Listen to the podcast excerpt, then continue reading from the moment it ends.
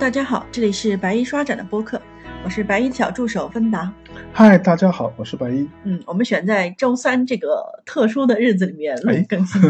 是因为上个周末白衣在西安了，嗯，这个周末这个 要去北京了，嗯，所以都没有时间周末来录，只能凑周三来录。那我们就补一期。但是我们今天要聊的不是西安，也不是北京，是嗯杭州另外一个网红的，嗯，嗯，叫博物馆或者叫什么好呢？叫版本馆，对。杭州国家版本馆。嗯。那么可能还是要先解释一下“版本馆”这个奇怪的词啊，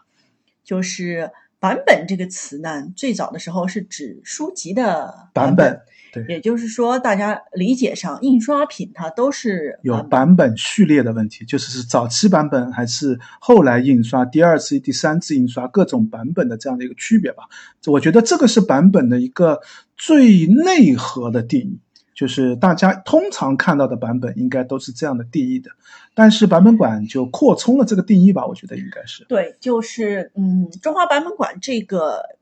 工作或者说这个事业启动以来，嗯他们就把中华版本定义成了所有承载中华文明历史文化印记的嗯，有形和无无形的。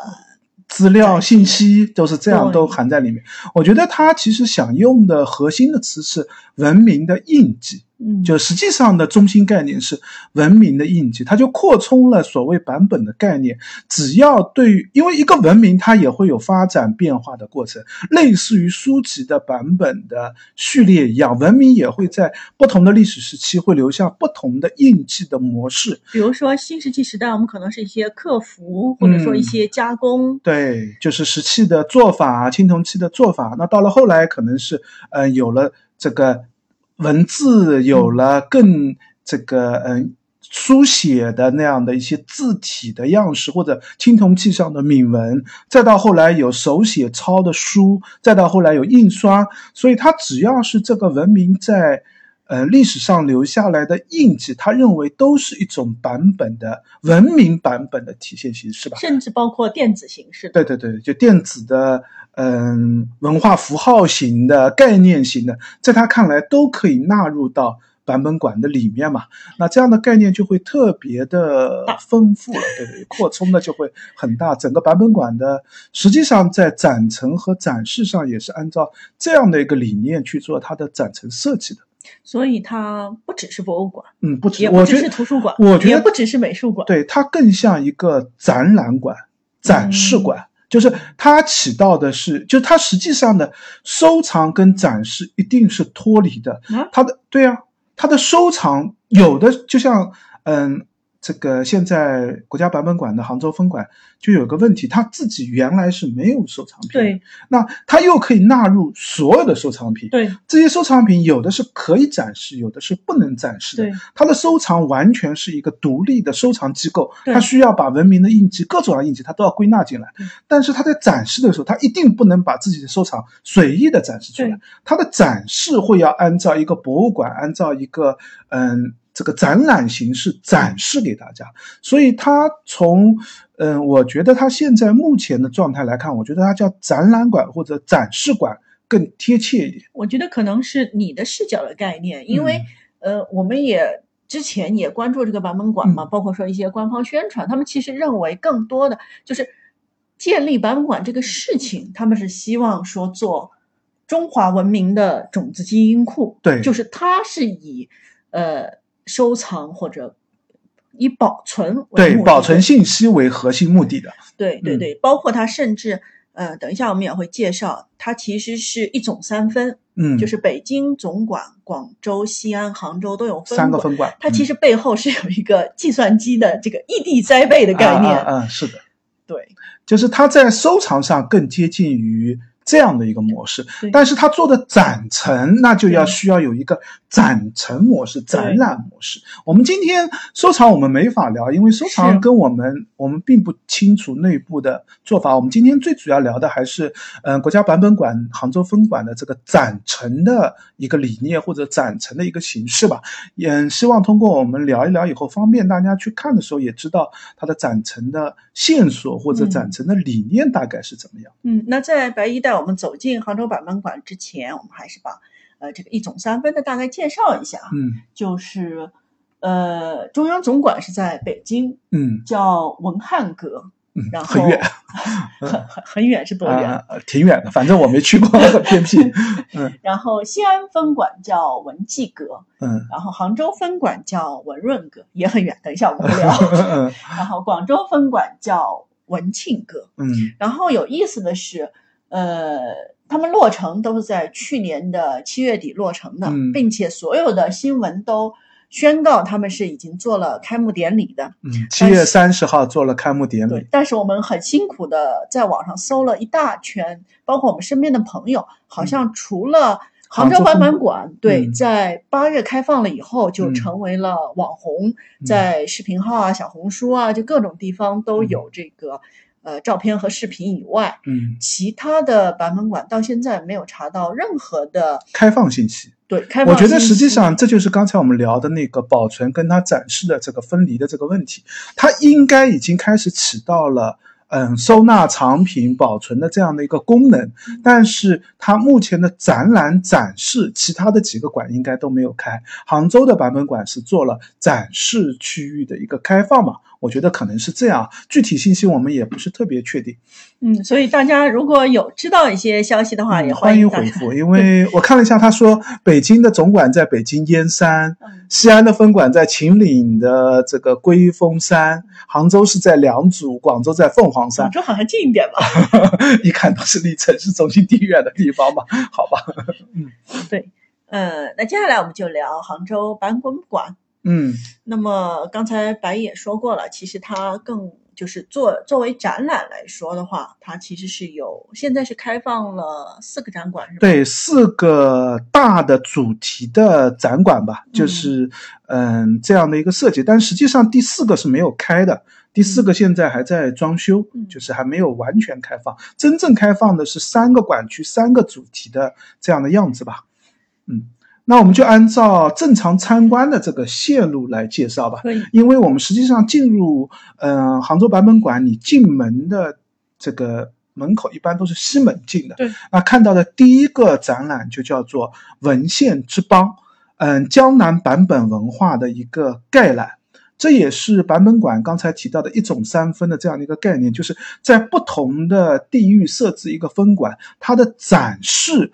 应该是符合地域文化的。我估计广州分馆肯定是这个岭南风这个文化的这些东西，那西安分馆肯定是西部西部的这样的一个区域，那北京可能是嗯、呃华北或者是整个中国的这样的一个版本的这样的一个做法。那嗯、呃杭州的这个版本馆主要展陈的就是以长三角为代表的这样的一个江南版本文化。那嗯，它在展现上。嗯，分了这样的一个线索吧，主要分了四个区。就这个展览，我觉得是它最主要的一个展览，分了四个区块的部分。第一个呢叫一脉千秋，介绍的是一个版本的渊源历史，就是从史前文化开始。到嗯，像商周时期，再到唐代以后，再到近现代以后，各种版本的面貌变化。史前时期，它就称之为版本的一个雏形，因为这时候从嗯很内核的概念来说，应该是没有版本的，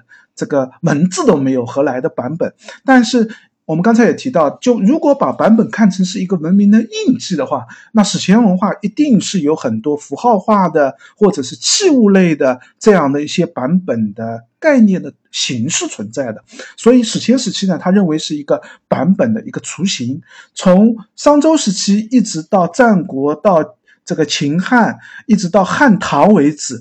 书写呢都是所谓的一个版本的雏形，就是以书写印刻为主要的一个版本模式，它称之为版本现象。这个现象是出现相貌的意思，我来理解啊，就并不是那个嗯什么现象什么现象的那个现象，而是出现一个初始的这样的一个状态的样子。然后从唐代到清代，它称之为版本简史，因为这时候有更加经典的所谓所谓的雕版印刷这个印刷品的这样的出现，那介绍的是一个版本简史的一个情况。最后一个近现代的版本，主要介绍的的是版本的一个印刷技术，就是有石印啊、这个刻罗版啊各种的印刷的技术开始出现了。所以从这个单元版本渊流一脉千秋版本渊流的这个单元，它主要介绍的就是一个版本的历史演变过程。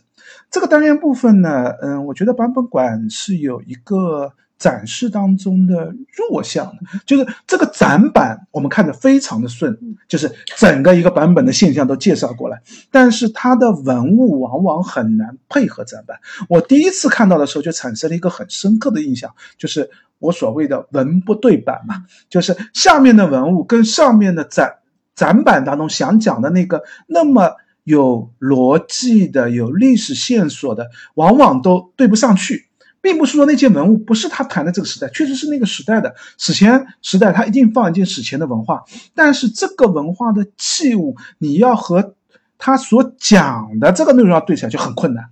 这个版本也好，它往往就是啊，我就是史前就挑两件史前的一放，既没有看到史前的演变过程，也没有看到史前的符号印记化的方方面面的形式嘛。那后面的这个呃铭刻时代也好，版印时代也好，印刷技术时代也好。感觉文物呢是有点片面化，这个也是随便举了个例子啊，对对，就挑一些例子我来给你看看。当然，这里面我觉得也确实很难，因为作为一个新开的这样的一个馆，展陈和文物收藏也确实有它弱势的地方。我觉得其实从版本馆复制品，对，就从版本馆的设立角度，我倒觉得它其实是复制品更合适。复制品放的更多一点，我觉得倒不要紧，应该设置的更，嗯，序列性更完全、更通顺一点，会更好一些啊。然后在一脉千秋的这个单元最后放了一个小专题，就是《永乐大典》这个内容。《永乐大典》也是一个挺有趣的专题，虽然它这里介绍的比较简单，但是有一个比较好的。这个信息就是它有一个视频，还有一个电子书可以翻看，就可以看到现在我们各地调查知道收藏在各家博物馆，包括国内包括国外的各种永乐大典，还存世的永乐大典。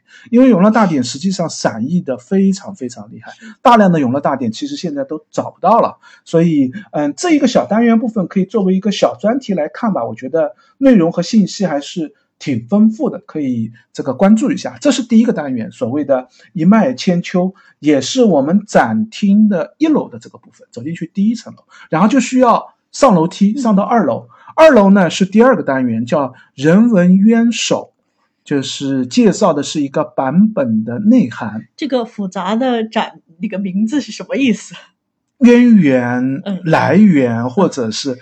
源流的脉络这样的一个概念嘛，大概是这样的一个解释吧。那这个部分它用的是一个，嗯，楼下不是放了《永乐大典》嘛？对。那从这个嗯类型书的角度，我们可以说这个单元部分它就举了另外一个一套书的核心例子，就所谓的《四库全书》。那《四库全书》。当时在杭州也是存有一个一套版本嘛，就文澜阁啊，就是现在浙博孤山馆边上的一个单独的展陈区域，就所谓的文澜阁的这个区域，这也是嗯乾隆当年搞的一个重要文化工程。我觉得它有一定的比拟概念，就是嗯这个版本馆，我觉得其实有点类似于永乐大典，类似于四库全书这样做文化工程的概念，因为到了一定的时期。总想把我们的嗯资料性的资源性的资源要更好的收集，这也是保存文化、延续文化、传播文化的一个技术手段或者核心手段。那版本馆我觉得也是利用了这样的一个概念，所以这里他用了四库全书的这样的概念，所以在这儿展厅的时候呢，展陈呢也是按照金石子。集，也就是四库全书的一个四部分类法的一个方式来做一个单元一个单元的展陈的。像经部里面就会介绍四库全书里面涉及到的各种的经典，这个当然它扩充了四库全书里面的经典的概念。四库全书里面最主要的就是所谓的十三经，就是呃《易》《书》《诗》《周礼》《礼》《礼记》。这个《仪礼》《春秋》《左传》《春秋》的各种版本，这个《论语》《孝经》《尔雅》《孟子》等等，就是我们都熟知的那些经典著作。那当然，现在从嗯，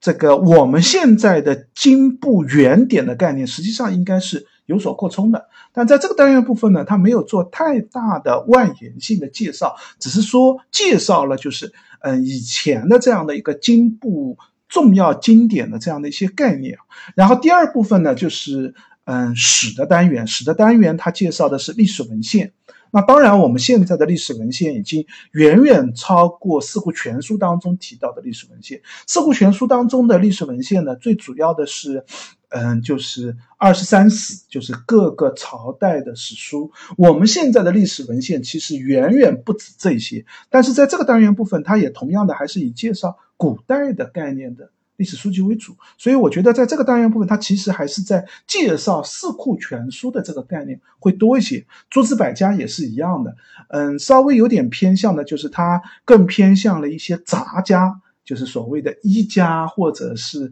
这个工艺类的那样技术类的这个诸子百家。嗯，最后集的这个部分呢，它重点放在了诗词和文集上，这样就是一个标准式的四库分类法。四部分类法的这样的一个概念嘛，我觉得借由这个单元，让大家可以更清晰的明了所谓的四部全书或者四部分类是怎么样的一个概念。而且最后还有一个小展板，我觉得倒是信息性信息性蛮好的，就是介绍了四部分类法在不同的这样的嗯集书当中或者这样的书籍当中，它的分分划的单元是怎么分划的？不同的分类方法，它可能会把不同的。这个书籍放在不同的归类当中啊，就是嗯，在最早的七略里面，它可能只有这个集略、六艺略、诸子略，就是各种的这样的一个分类方法。到了这个《唐书艺文志》当中，它分的又是甲部、乙部、丙部这样的一个分类。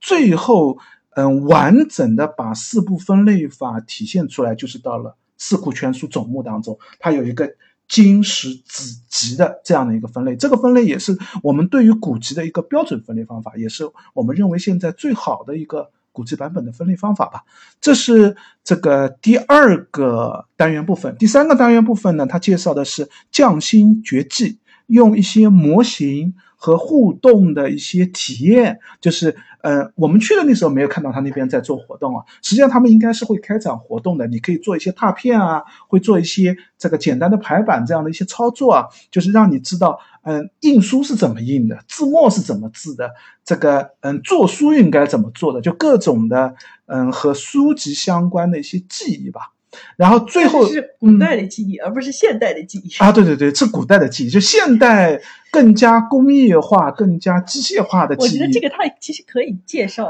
一下。嗯，那就看他后面的，因为我知道这个杭州版本馆实际上最近也在做一个改成改成，嗯，就是他们实际上有一些文物在撤下来，有一些文物可能要更换。嗯，可能后面也会有一些变化吧，不知道他们会不会在这方面做一些，就是更加现代化的记忆的这样的展现啊。因为我们碰巧也有朋友是做编辑的嘛，也要跟印厂打交道，就嗯，我们觉得还是很专业的。对对，就现在的版本印刷也是一个很核心的问题，在嗯杭州版本馆里面，我们其实没有看到太多关于现代版本印刷下面方面的介绍。我觉得其实这是他们的核心内容嘛。当然，他们现在还有个展厅没有开。我们也不知道那个展厅到时候会开什么，然后在嗯这个嗯文献之邦的这个第一个大展厅当中，最后一个单元就是缥缈于心。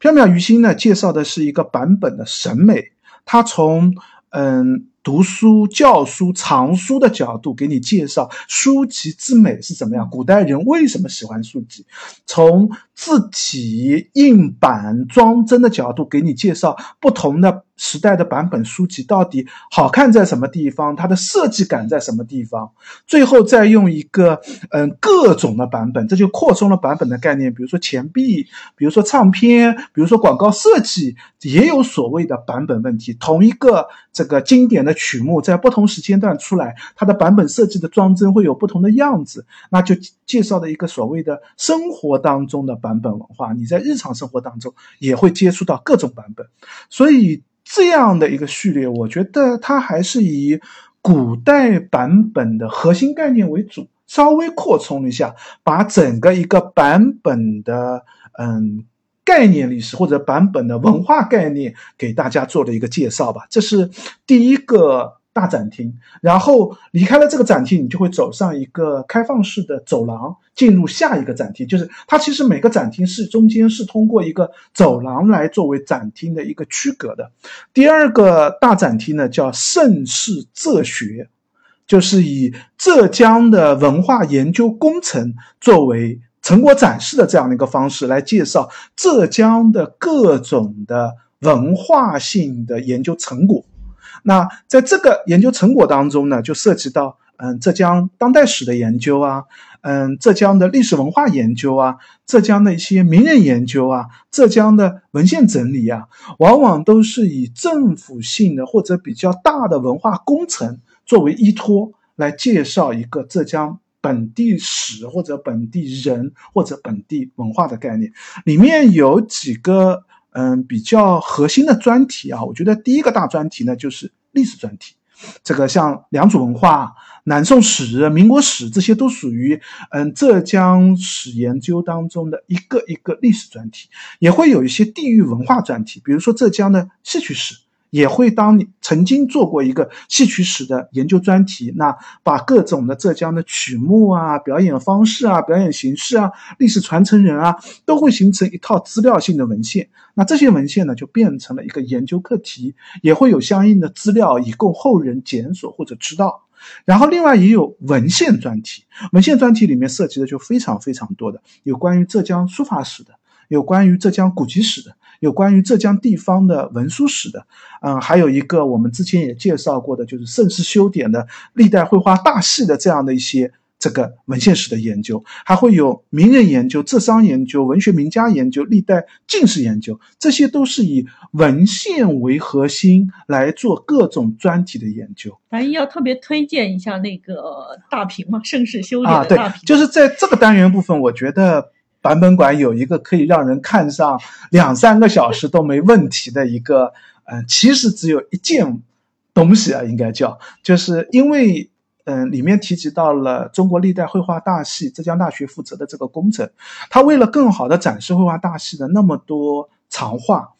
用复制品打印出来，展厅有限，因为它这个单元部分其实每个专题只有一小块区域可以让你用。我觉得绘画大戏已经占了比较大的一个篇幅，已经放了几十件的绘画在上面了。但是比起绘画大戏整个藏品来说，实际上是很小的。所以它单独放了一块电子屏，这块电子屏高度有将近两米吧，一米多的样子，宽度应该有四五十厘米的这个样子，一人一人宽的样子。然后现在在。里面放的是台北故宫藏的，嗯，几十件的高清绘画的资料，而且这个料我相信它是可以换的，因为它其实就是一个电子版的一张电子版的一个图片，你可以把这张电子版的图片一比一的尺寸投屏投出来，还可以放大，放大最大可以放到百分之三百，也可以缩小，既可以看各种局部，又可以通览它的整个外观。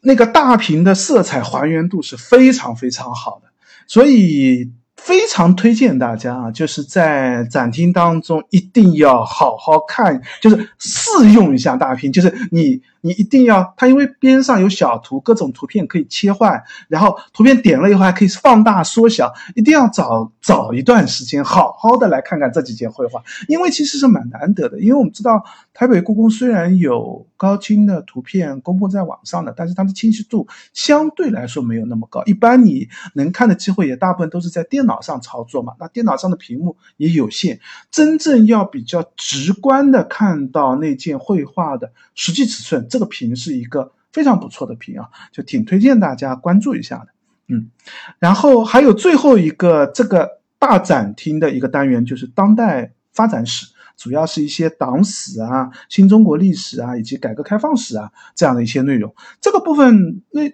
文献资料也不多，但是做了一个简单的展陈嘛，把党史的这个部分也做了一个介绍。所以在整个这个单元部分当中，我觉得是以文化研究项目工程为核心。但是对于参观的人来说，就嗯，有点对，它有点错综复杂，就是你看到好像一个一个一个个冒出来的。不关键就是啊，这是一个个项目，嗯啪啪啪啪啪摆一堆出版物或者什么，啊也不会给你看那个具体对对出版物，你也没法去翻这个书，对对有点像政府宣传嗯呃那种面貌的样子吧。所以这个单元部分，我看大家一般看的都比较快啊，就好像都是匆匆走过。但是其实如果你盛世修典的那边会稍微看一下对画，对对，就如果你有专题感兴趣，其实其实这个单元部分是有一些信息的，比如说，嗯、其实挺核心的是有一些书籍，你是可以通过这些文化项目找到线索去了解的。像如果你关注呃南宋史，你就会看到在那个专题里面，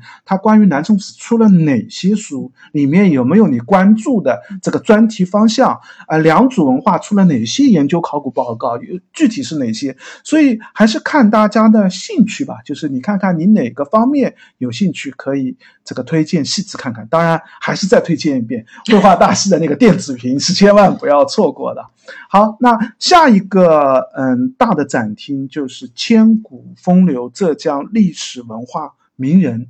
这个单元部分呢，因为我觉得它也是做起来也比较困难，嗯就是历史名人不代表这个名人就一定有文物。有东西可给你看，是吧？那你要展成一个历史名人，比如说我们很有名的人，但是就是偏偏没有文物，或者这个文物根本就不归版本馆所有，那怎么展示呢？我觉得他也用了一个挺取巧的一个方式，大部分的历史名人都请呃美院的老师或者其他的一些艺术学院的老师做了一个委托项目，给这个名人做一个画像，然后嗯。其实他在介绍一个一个历史名人的时候，最主要我们看到展厅当中的展陈是一幅一幅的画像，（括弧刚画的）对，都是最近委托的，应该都是，嗯，这个馆是二一年开筹备了的吧？三年嘛，啊，应该就。就就是从二零年左右吧，疫情之后，这个陆陆续续的这个这个委托各个艺术这个绘画的老师来画，那么画好了以后，而且你可以看到各种风格都有，就是明显每个画家都有自己的一个风格的取向的。他倒我感觉啊，他倒没有特别按照历史名人的他的一些，比如说呃。文化类的历史名人、官员类的历史名人、这个武将类的历史名人这样区分，他感觉还是按照历史的区块，就是这个一段一段的在委托，所以嗯，倒也不见得一定是看绘画人物，我觉得倒是这个认认人头大概就可以了吧，就是你看看嗯具体的这些人有哪些，这些。这个历史名人到底有哪些？然后在这个画像下面，一般是以书籍为主，就是出版的书籍为主，介绍这个历史名人的，或者是他的一些相关著作吧，就是特别是有出版或者是一些文化类历史历史名人，他一般都有著作的。如果或者是他没有自己著作，会有一些现代的研究著作，就是关于这个历史名人的著作放在展厅当中。那这个所谓的历史人物，特别是呃民国以前的历史文物，基本上都是以这样的一个形式，就是人物画像加上下面放的一些资料文献作为一个展陈。但是比较特别的是近现代的历史文物，它这个展厅区域部分也和前面部分是有区别的，它的画像也不是一个。人物画像更多的是利用，因为近现代大部分都是有照片的，他用照片做了一个艺术化的一个创作，就画还是画出来，用水墨绘画的表现形式，但是明显后面是有一个底片式的照片的。然后，因为近现代人物往往是有一些文物类的、资料类的一些东西可以作为辅助展陈的，所以在展厅当中也放了大量的相关的实物。展陈吧，那这里面我要重点介绍一件，就是钱学森的相关。那钱学森当然就是我们浙江钱氏家族嘛，就是从吴越国钱镠开始的这样的一个这个浙江地域的地方望族、地方家族。钱学森就是钱氏家族的。那钱学森本身又是科学界非常有名的这样一位人，但是很有趣的，在展厅当中是放了两通书信。是钱学森写给嗯当时浙江展览馆的一位搞展览学的一位馆员，叫潘杰。因为钱学森在一九八八年的时候，就在当时的这个嗯所谓的科学的一次会议当中提出，说中国都没有展览学，就是从来没有人去研究过展览学这个问题。是说怎么布展吗？呃，我觉得在钱学森的概念当中，他会觉得展览学更宽泛，就是因为他会觉得，嗯，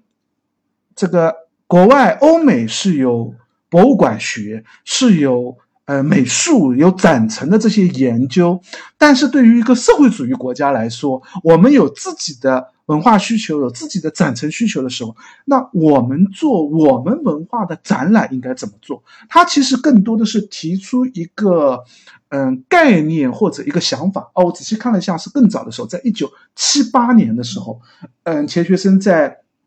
中国科协的第一届全国委员会第二次会议当中就提出了这个概念。七八年文革才刚刚结束的时候，他就说，呃，展览是人民喜爱的一种教育方式。就显然他有很强的，就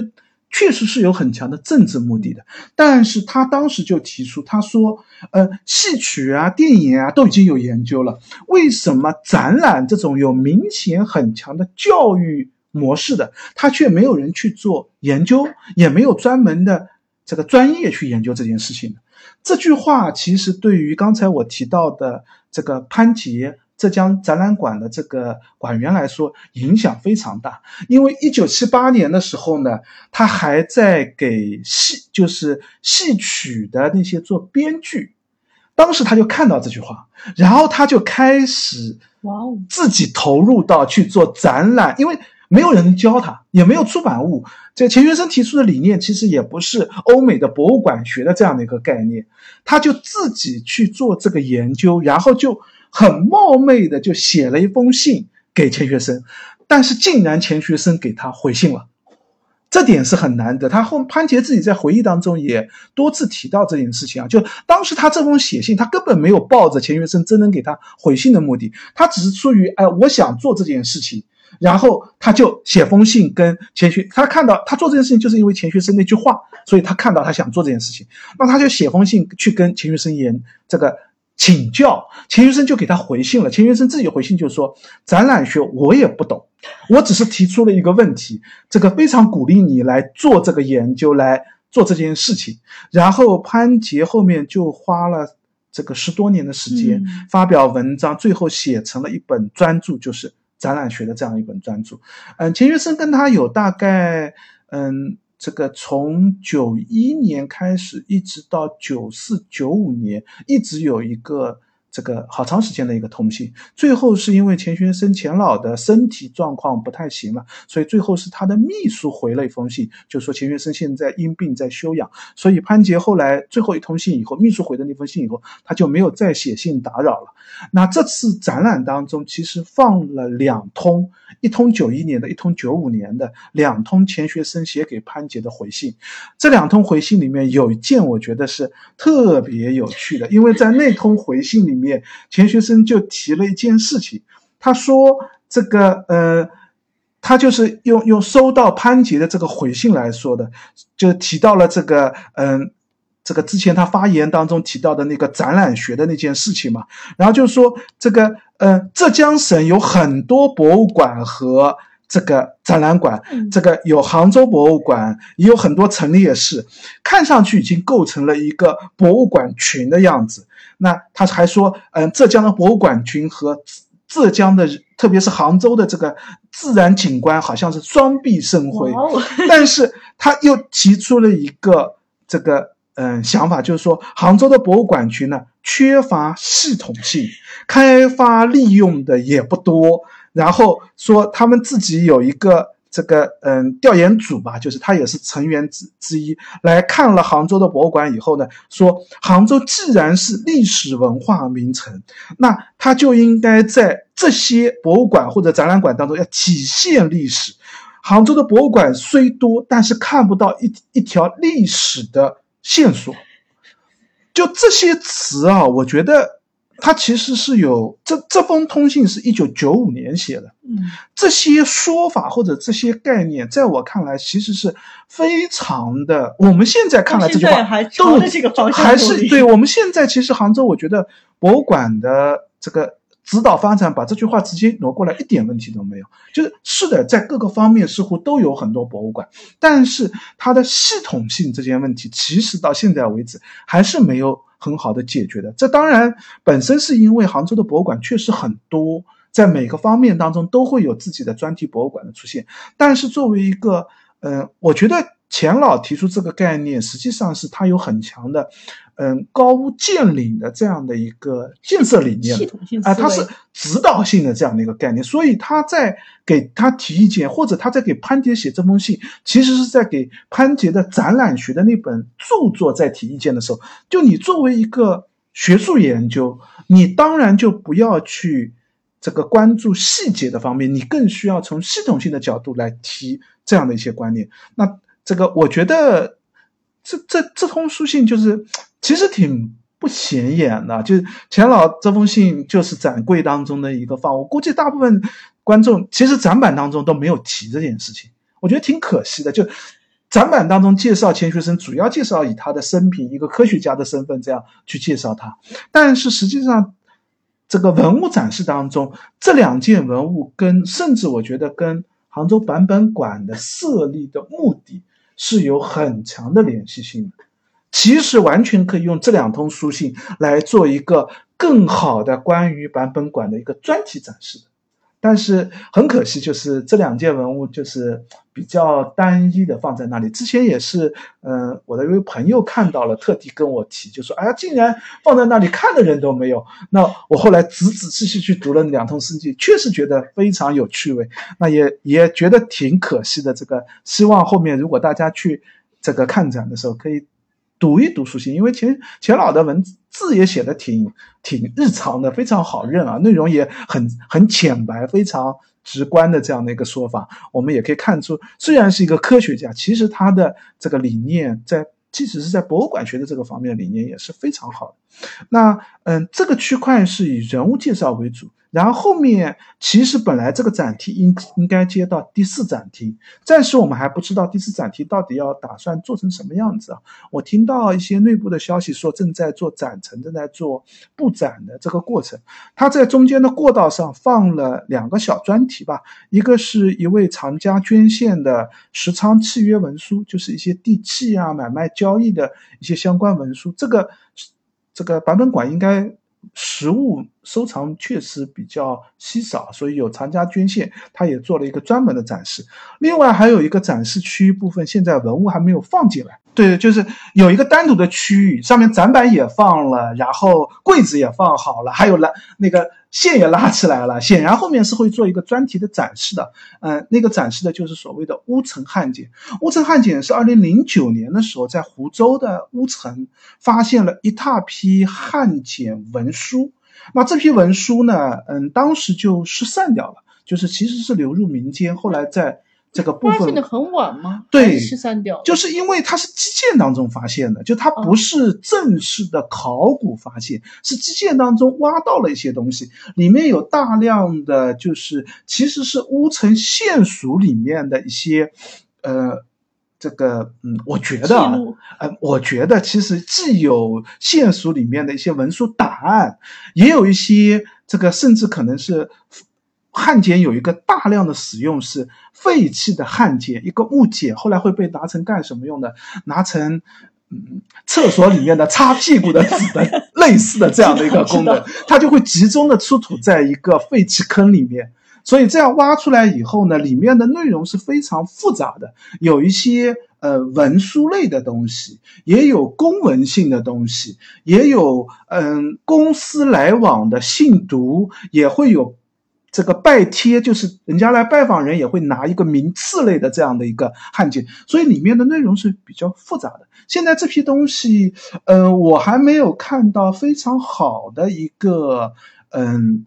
这个文书介绍的这样的一个书籍啊。如果大家有看到专题的书，也可以推荐给我。我现在是没有看到完整的一个介绍书籍。那之后应该，嗯，我相信版本馆也也不会以研究成果来做展示，它更多的应该就是有一些乌程汉简的实物做一个展陈吧。我们可以看到一个书法风格，可以看到各类的。文书的样式，像公文类的应该是怎么写，像呃来往私信的应该怎么写，一些档案类的应该怎么写，就可以通过这个来看看，嗯，地域的文书的面貌。这也是浙江地域出土的汉简类里面非常特殊的，因为之前在湖南、湖北出土非常多，因为他们有大量的嗯秦汉时期的各种简牍的出土，但是浙江地域，呃，因为地下水，说实话就是。比较浅嘛，而且变动比较大，很难把简牍类保存下来。所以这个这套文书对于嗯浙江的汉代的历史研究其实是有蛮重要的意义的，也期待后面有更多的信息的披露吧。好，目前在整个版本馆开设的展厅大概就是展展览部分大概就是这些。嗯，那么基本上的话，白一刚才已经聊了，就是它的呃，我们回过头来说一下整个版本馆的一个建筑啊，因为。呃，大家在小红书上看到非常非常多的那个青瓷的那个照片，嗯，就是整个版本馆它其实是一个南园北馆的格局，嗯，就是南部是以园林风貌为主，北部就是呃白衣刚才说的那四个大的展馆为一个主体，对。那么大家进去的话，一般是从这个西门进的，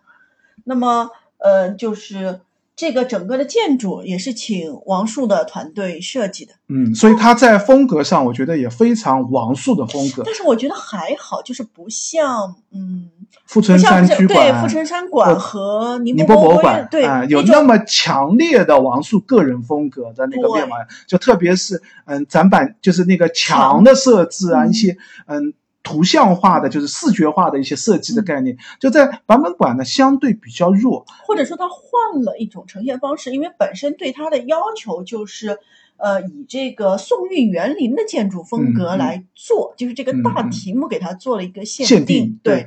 在园林的那个区域部分，可能它的风格展示会多一点，在展馆部分就大部分。除了游廊稍微有个别的视角看上去，哎，这个很黄，很王树风格，这个典型的王树风格。但是在整个展厅当中，其实你是看不到的。而且这四个展厅实际上是基，你走下来会觉得是很连贯的。对对对。就走完一个展厅，过一个小小的游廊，大概就十来米的一个游廊，就进入下一个展厅。整个展现你感觉是一路都在走，但实际上你在。嗯，这个里面走的时候已经走过了一个一个的独栋建筑，等等走完四个馆以后，实际上你已经走了一长段的这样的一个线路了吧？对，但是就是很多细节的地方，你去观察那个墙墙面的那个装饰细节啊，对，然后包括一些取景的模式，就是怎么样来利用更好的一个视角去看景。里面是有挺多的这个网速的风格性的，对，甚甚至包括说那个园林里面有一个小建筑，就叠叠起来那种立方体那种，嗯，就很像南宋御街。我不知道朋友们知不知道南宋御街的也有网速的设计的一一小段都只有，对，保留现在保留下来一小段是保留吧，就是就反正他就只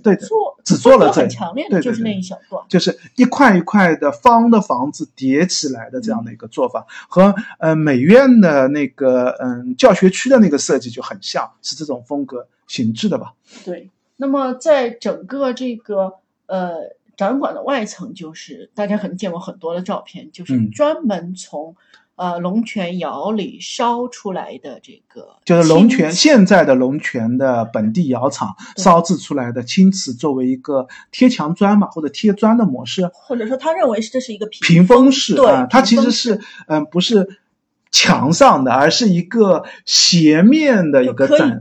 啊，但是我从来没看过它转过，永远是这个角度里。理论上应该它是可以像屏风那样旋转的，而且整个设计也是以屏风的模式，用龙泉烧制的这个。这个瓷砖还有一个特色，就是因为龙泉在釉料配方上略做一点变更，烧出来的这个瓷片的青绿的颜色是有深淡浓浅非常丰富的一个变化的，所以整个这个墙上其实你会看到一片一片不同的釉料的颜色的，有很强的青瓷美学的装饰感嘛？对对对对对，然后呃，然后整个的园林它也是依了半个半座山嘛？对对对对，所以整个。在园林里面看这个赏景的话，也是非常棒的一种体验。嗯嗯嗯，我觉得很多小红书去打卡，很大的原因就是因为这个园林景观，而不是里面有什么。最主要的，大家在拍照的大部分都是这个园林景观的样子。王叔团队，我觉得在设计当中还是挺用心的。他的园林设计当中借用了《富春山居图》也好，宋画的一些山水绘画也好，我觉得他的取景设计还是有。嗯，一些可取之处的，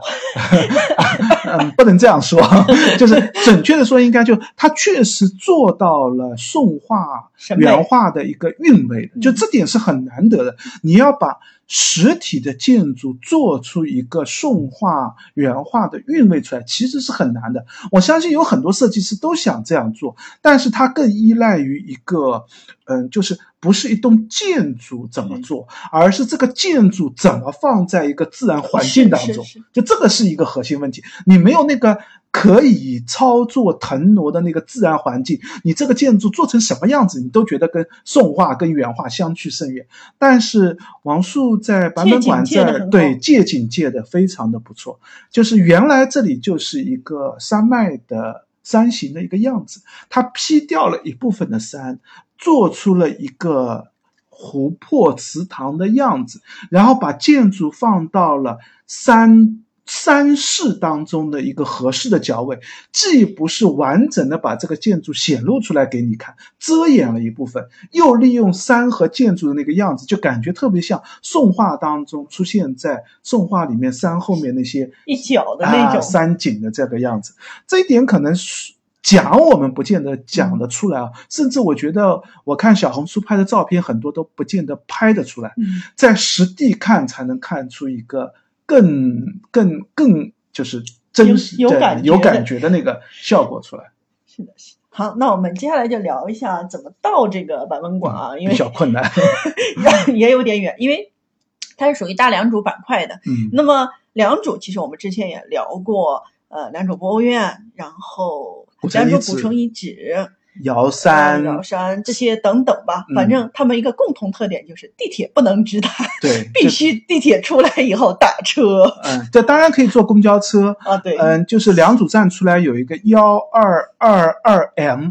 就是那辆公交车，那辆公交车是，嗯，会经过良渚博物院，也会经过良渚古城，最后到达的就是版本馆，就它会一路这样开过来。但是这趟车呢，基本上是半小时一发班，就是非常少，而且说实话。就是等待时间是有点辛苦的，而且你要去还要回来，就比较麻烦。所以最推荐大家的方式还是地铁坐到良渚，然后打个车吧。对，相对来说又快速又方便，而且停车或者叫车其实都不难。是，嗯嗯，当然如果自驾的话，版本馆现在停车应该也还啊，挺现在是目前因为版本馆那个地方。孤零零的一个馆在那边嘛，所以基本上大家都是路边停车。对，就是哪怕我们比较热门的时候去看，虽然车会停的离版本馆稍微远一点，但是找个停车位是不难的，就是都能够找得到。嗯，然后如果大家打车的话，请记得打到西门。对，因为他们现在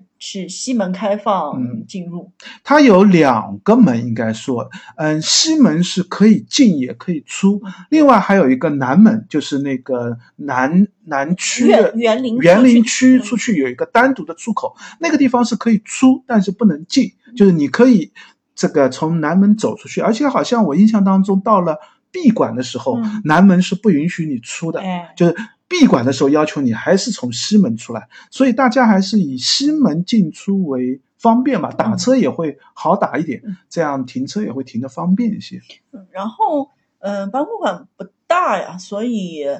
也没有什么，附近也没有什么能够解决午餐的地方，几乎没有。就是他们在最后西门出口的位置是有一个，嗯，文创的售卖和饮料以及食物的售卖售卖的这样的一个商业区吧。那个地方能卖的主要是甜点和饼干为主，几乎没有就是正。好像中午我有印象，它是有一些呃微波炉加热的简餐可以吃，但是口味肯定可以想象嘛，肯定很一般。所以版本馆我觉得参观，即使我去参观都没有看到一整天啊。就我觉得我已经看的挺细了，就除非是我真的想玩盛世修典那个屏幕玩上半天，否则的话，我觉得版本馆的参观时间是。半天为宜，嗯呃，一到两个小时，